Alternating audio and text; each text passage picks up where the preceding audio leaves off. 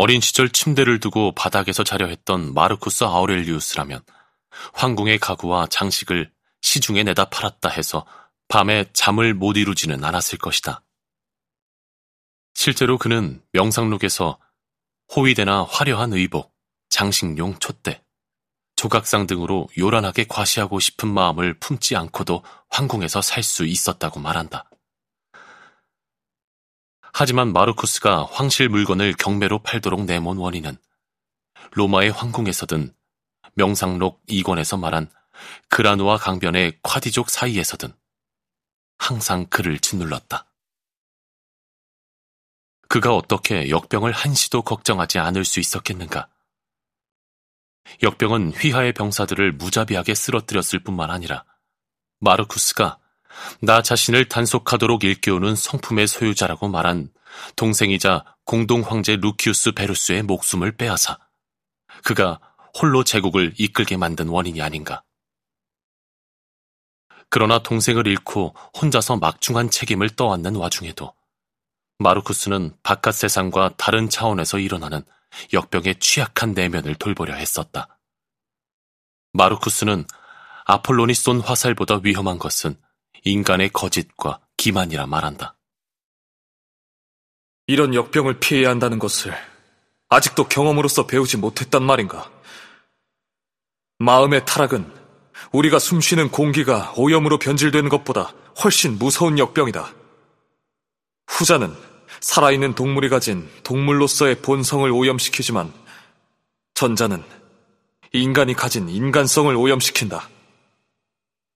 자신을 일깨울 동생도 가르칠 스승도 없는 마르쿠스는 두 역할을 혼자서 해냈다. 이는 에픽테토스가 제자들에게 전한 너 자신의 제자이자 스승이 되라는 충고를 따르는 일이었다. 자신을 향한 글쓰기는 사실상 스승 마르쿠스가 제자 마르쿠스에게 내는 숙제나 다름없었다. 철학자 미셸 푸코 역시 말년에 자신에 관한 글쓰기가 가진 힘을 깨달았다. 푸코는 자기에 관한 글쓰기라는 에세이에서 자신을 향한, 자신을 위한 글쓰기는 윤리적 훈련으로서 행동뿐 아니라 더 정확히는 사고에 작용한다. 타인의 존재가 행동의 영역에 제약을 준다면 글쓰기는 내적 충동의 영역에 제약을 준다고 말한다. 푸코는 자신을 향한 글쓰기를 훈련하는 이유를 자신을 돌보기 위함이라 보았다. 하지만 스토아 철학자들은 훈련의 이유를 이성 자체에서 찾았다는 점에서 푸코와 전혀 달랐다. 스토아 철학에서 자신을 향해 글을 쓰는 기술은 무엇보다도 자신의 행동을 로고스에 맞게 조정함으로써 타인을 돌보는 기술이지 스스로를 돌보는 수단이 아니다. 로고스는 영어에 헤아릴 수 없는 영향을 끼친 그리스어 단어로 말, 담화, 이성 등 많은 의미를 담고 있다.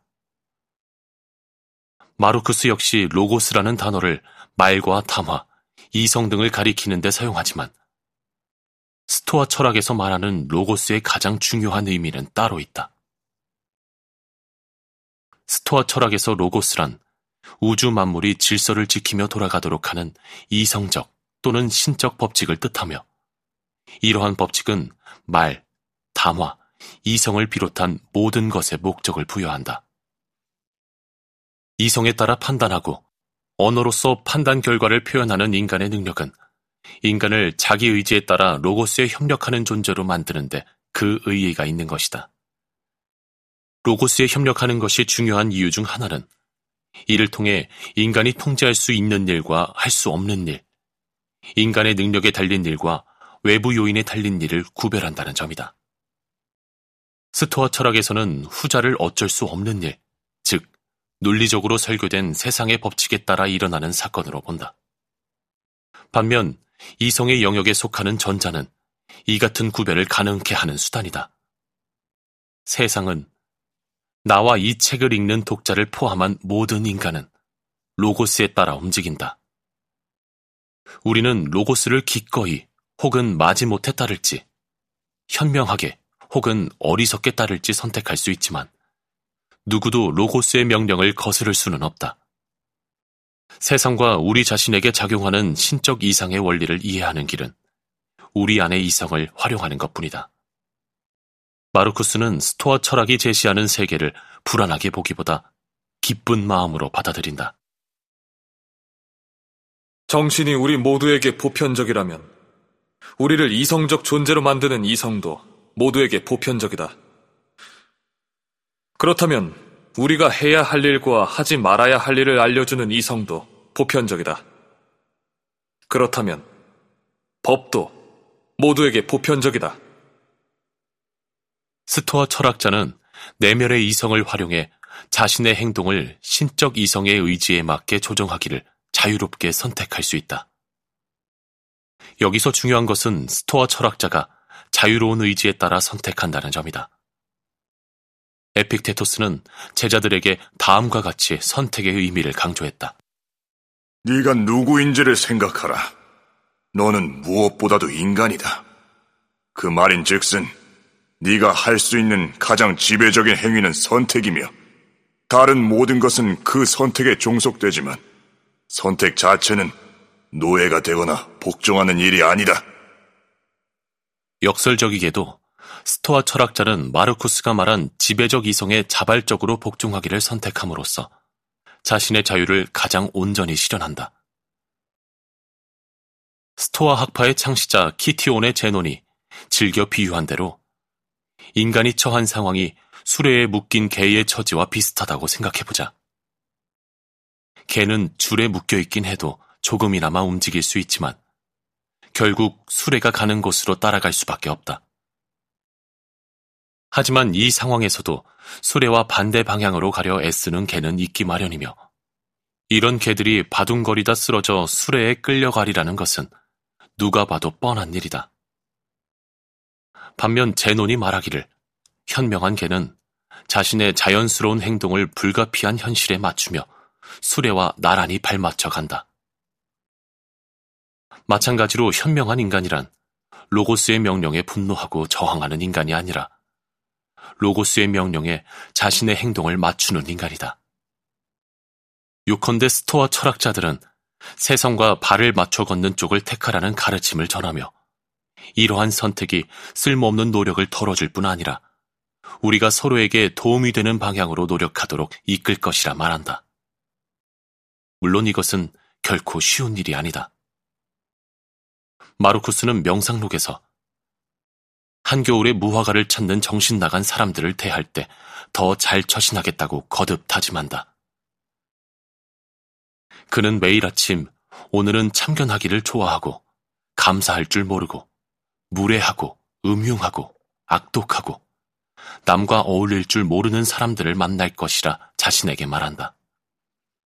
마르쿠스가 이권 첫 번째 장에 나오는 이 구절을 그라누아 강변의 콰디족 사이에서 썼다는 점을 고려하면 이는 이민족을 염두에 둔 말이라 볼 수도 있겠다. 하지만 그는 이러한 특성이 안타깝게도 이성만큼이나 보편적이라는 사실을 잘 알고 있었다. 또 다른 장에서 마르쿠스는 정체 모를 누군가를 묘사하면서 이성을 거부하는 사람을 상대로 이성을 발휘하는 일이 얼마나 어려운지를 넌지시 이야기한다.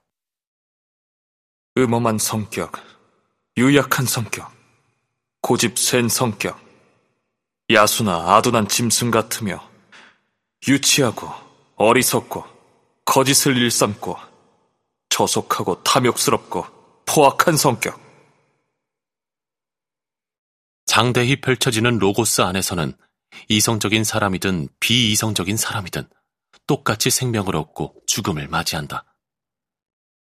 물론 비이성적인 사람은 세상이 어떤 원리로 돌아가는지 이해하지 못하지만 마르쿠스는 로고스를 이해하는 사람과 그렇지 못한 사람이 부딪힐 경우 전자가 설령 상처 입거나 배신당하게 되더라도 후자에게 가르침을 줘야 한다고 말한다. 그를 친절히 가르치고 무엇을 잘못했는지 알려줘라.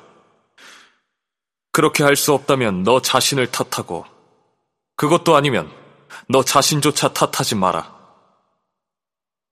그러나 인간이 발휘할 수 있는 친절은 특히 낯선 사람을 대상으로 할 때라면 한계가 있지 않을까.